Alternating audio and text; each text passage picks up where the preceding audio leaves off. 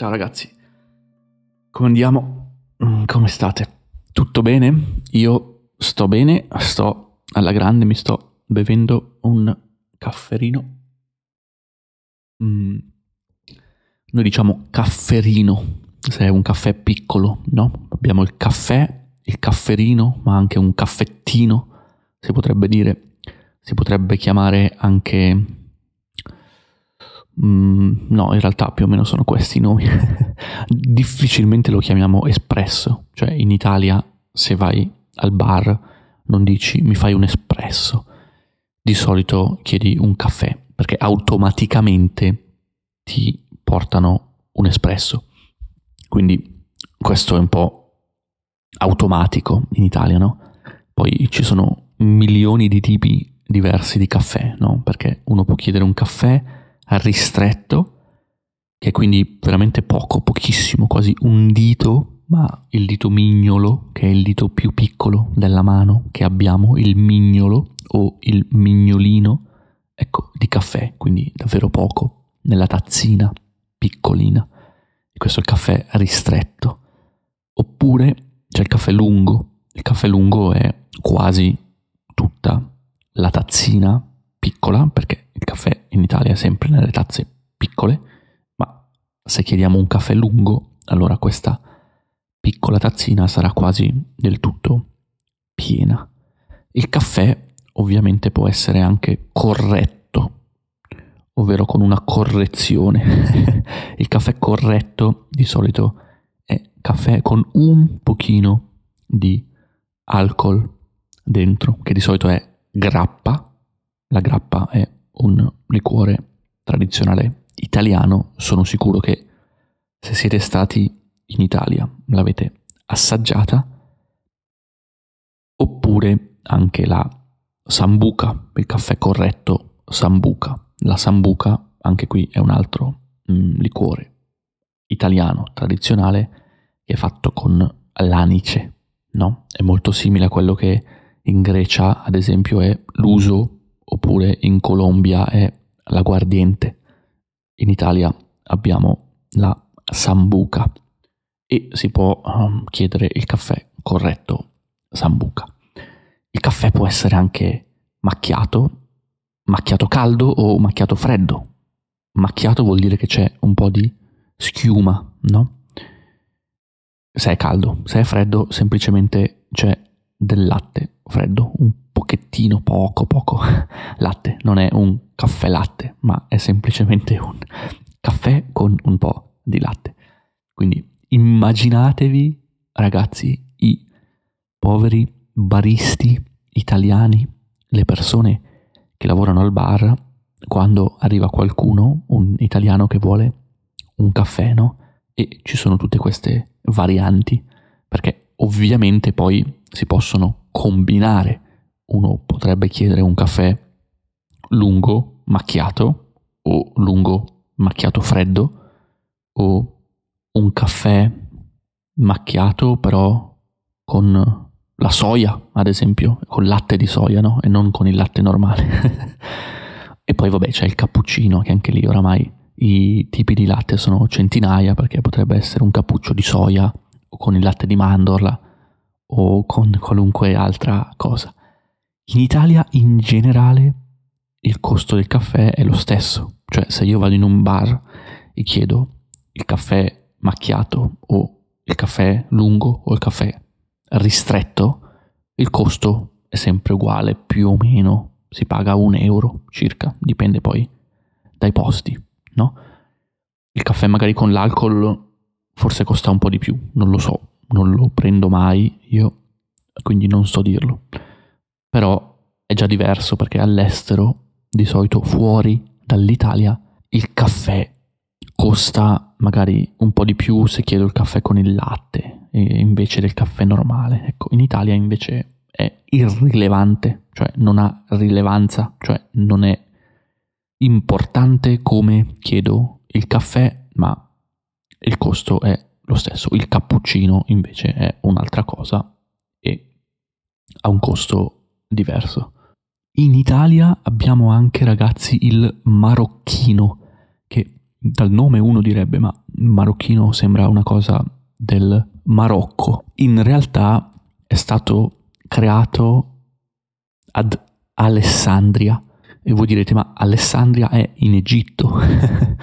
Beh, c'è eh, una Alessandria d'Egitto, ma c'è anche una città italiana che si chiama Alessandria ed è in Piemonte, che tra l'altro è anche abbastanza grande, grande per gli standard italiani, ha quasi 100.000 abitanti. Il marocchino, ragazzi, è praticamente un caffè espresso sempre con la schiuma del latte, il latte e una passatina di cacao in polvere. È molto buono, a me piace molto. È una cosa che onestamente, visto che Alessandria è in Piemonte, è una cosa che principalmente credo che si trovi in Nord Italia. Onestamente non sono sicurissimo perché a Palermo, ad esempio, non mi è mai capitato di ordinare un marocchino o anche a Milano possiamo dire anche un Marocco. Mi fai un Marocco che vuol dire appunto un marocchino e anche qui poi la gente diventa creativa perché si può avere un marocchino con tanta schiuma, con poca schiuma, con tanto cacao, con poco cacao. Quindi gli italiani difficilmente riescono a, uh, diciamo, non c'è mai uno standard vero e proprio, no? Perché cambia un pochino di continuo, dipende un po' da quello che vuole ogni persona, dai gusti di ogni persona. Quindi questo secondo me dà anche un'idea di quella che è la cultura italiana, cioè nelle usanze e nelle tradizioni di un paese si può capire molto di quella che è anche la mentalità delle persone, no? E mm, questo vale anche ovviamente con il caffè in Italia, perché appunto non, non esiste uno standard, è, è, è complicato, no? E di nuovo, poveri i baristi e ragazzi, anzi, mando un ringraziamento a tutti i baristi che, che fanno il caffè tutti i giorni per gli italiani perché deve essere davvero tanto lavoro. Perché però stiamo parlando di caffè? Ma la verità è che non c'è un vero motivo, semplicemente è uno di quegli episodi spontanei che volevo fare perché ogni tanto voi sapete che mi diverto così tanto che registro un podcast e poi dico ma Simone potresti registrare un altro episodio in cui parli di qualcos'altro e ho iniziato a registrare stavo bevendo il caffè e mi sono detto ma perché non parlare un pochino del caffè? In realtà volevo raccontarvi un pochino di me e di quello che è successo nelle ultime settimane.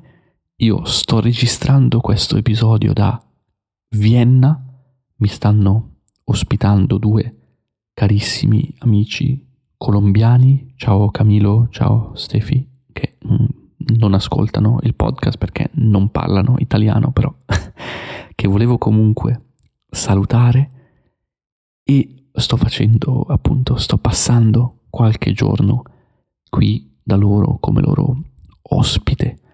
Magari avete visto la foto che ho condiviso su Instagram dalla casa, dal balcone dei miei amici. La città è abbastanza grigia, è abbastanza buia, è il secondo giorno che sono qui e non ho ancora visto il sole. E questo mi ricorda molto casa, mi ricorda molto Milano in questo periodo dell'anno perché molto spesso in inverno sia a Milano che a quanto pare anche qui a Vienna il cielo è grigio e la mattina c'è un po' di nebbia, no? La nebbia è quando si vede poco, non si vede bene perché è come se le nuvole fossero molto molto molto basse, no? Quindi non vedi nulla, ci sono nuvole dappertutto, no? E la luce del sole non filtra, non passa attraverso le nuvole. Stanotte ha anche nevicato un po', quindi il parco che vedo dal balcone della casa dei miei amici è bianco, è un po' innevato.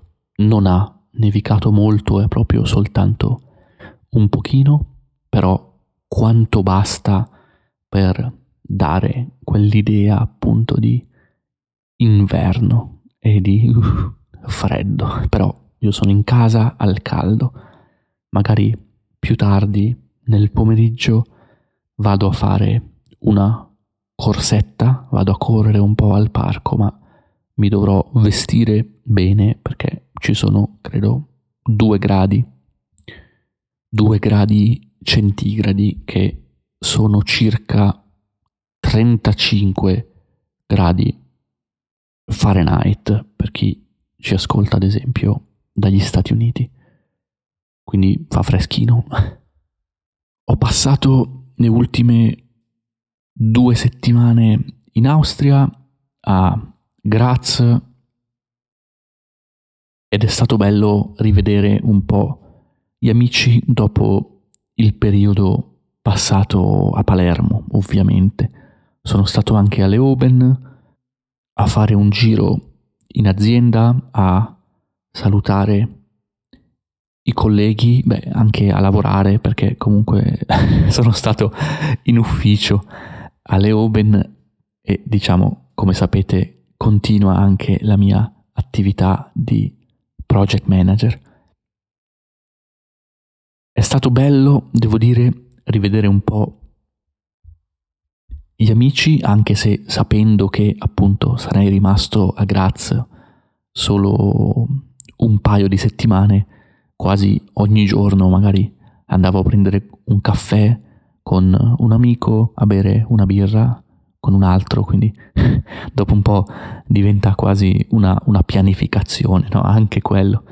Mi ricordo ancora quando vivevo in Germania a Düsseldorf e quando tornavo a casa nella ridente città di Busto Arsizio, ogni tanto non avvisavo tutti gli amici perché appunto tornavo a casa solo per un weekend, magari soltanto sabato e domenica, e quindi diventava troppo difficile no? dire cosa faccio, colazione con lui, poi pranzo con lei, poi l'aperitivo con un altro e poi vado a bere una birra con un altro, diventava complicato.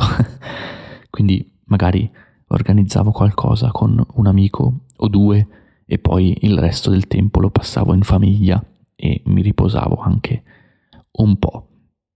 Però è sempre bello rivedere gli amici, raccontarsi un po' come va la vita, come vanno i progetti futuri, no? ognuno di noi ha dei progetti che sta portando avanti, delle cose che sta facendo, eccetera, e quindi è sempre secondo me utile anche confrontarsi, no?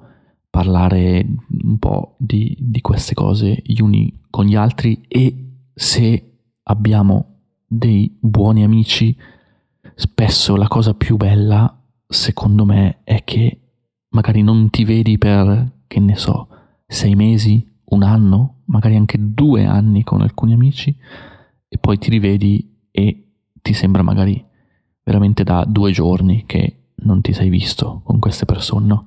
E quello è un segno che probabilmente questa persona è davvero un buon amico o una buona amica, no? Perché diciamo il rapporto di amicizia continua nonostante ci si senta o ci si veda un po' meno, vuol dire che c'è un forte legame di amicizia, vuol dire che è una amicizia vera. E lo è così sicuramente, ad esempio, per questi amici di Vienna di cui vi ho parlato. Io non sono stato, devo dire, troppe volte a Vienna, credo 5 o 6, non tantissime, però mi piace sempre venire a Vienna perché ma, è una città molto elegante, secondo me. Vienna è molto bella, c'è un sacco di storia comunque che si respira a Vienna e lo si vede dagli edifici storici che ci sono in giro per la città, lo si vede dagli splendidi parchi che ci sono in giro per la città e anche dai musei decisamente interessanti che ci sono. Ieri siamo andati a vedere il museo di storia naturale qui a Vienna per fare qualcosa di un po' diverso, no? Cioè, appunto, col freddo e con la neve non è che vai a fare una passeggiata al parco perché, vabbè, non c'è neanche il sole.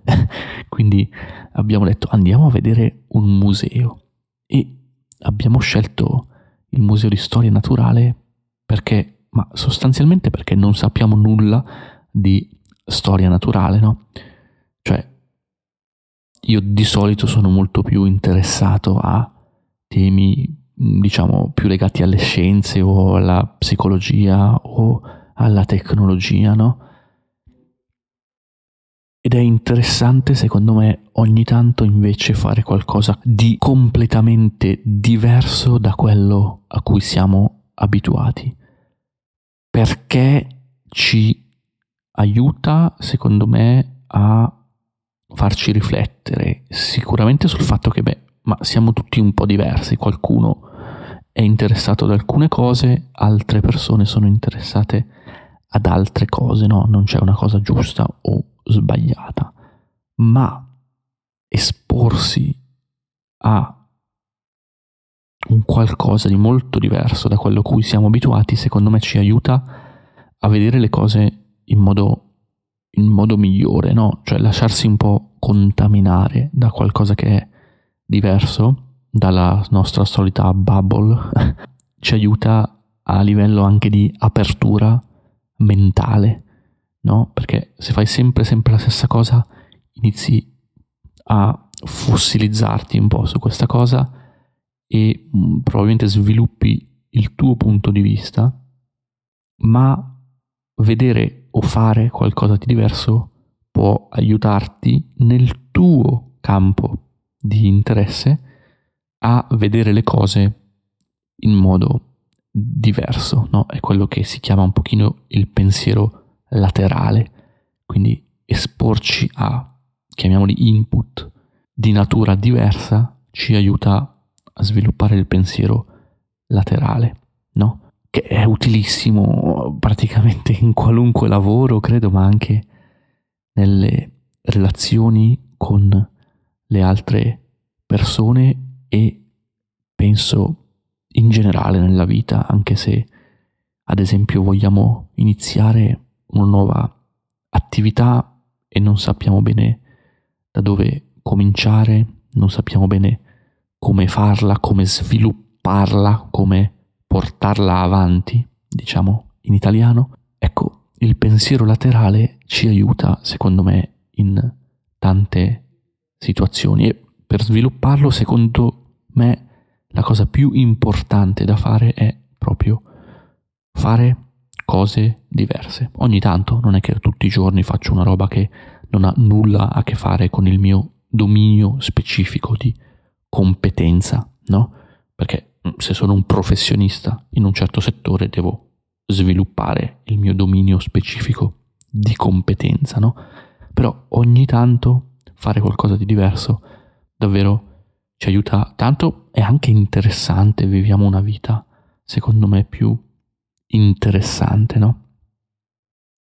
Non mi ricordo dove l'ho letto, ma una volta ho letto che per essere una persona interessante bisogna essere una persona interessata, no? cioè, se vogliamo che gli altri si interessino a noi come persone, allora noi dobbiamo interessarci a tante cose o agli altri anche, no? Se siamo delle persone che non hanno nessun interesse o hanno un solo interesse e fanno quella cosa sola tutto il giorno, beh, o parliamo con persone che hanno lo stesso identico interesse oppure magari per molte altre persone non siamo così interessanti, quindi poi magari non parlano con noi e noi ci limitiamo in qualche modo le nostre possibilità, opportunità di confronto con gli altri, no? le nostre opportunità di crescita anche come persone, sia personalmente che professionalmente. No? Quindi secondo me questa cosa è fondamentale anche dal punto di vista relazionale e quindi del confronto con le altre persone. Io comunque rimarrò a Vienna ancora un paio di giorni prima di tornare a Graz e poi da febbraio ci saranno delle altre novità e nuovi viaggi, ma ne parleremo magari in uno dei prossimi episodi, magari in uno degli episodi della settimana prossima. Ragazzi, tante sorprese come sempre e non vedo l'ora. Vi mando come al solito un grandissimo abbraccio e vi ricordo che se vi è piaciuto questo episodio, nella descrizione del podcast, ma anche su simonepols.com, potete supportare il podcast con le donazioni. Grazie a tutti ragazzi, un abbraccio grande e a prestissimo. Ciao ciao.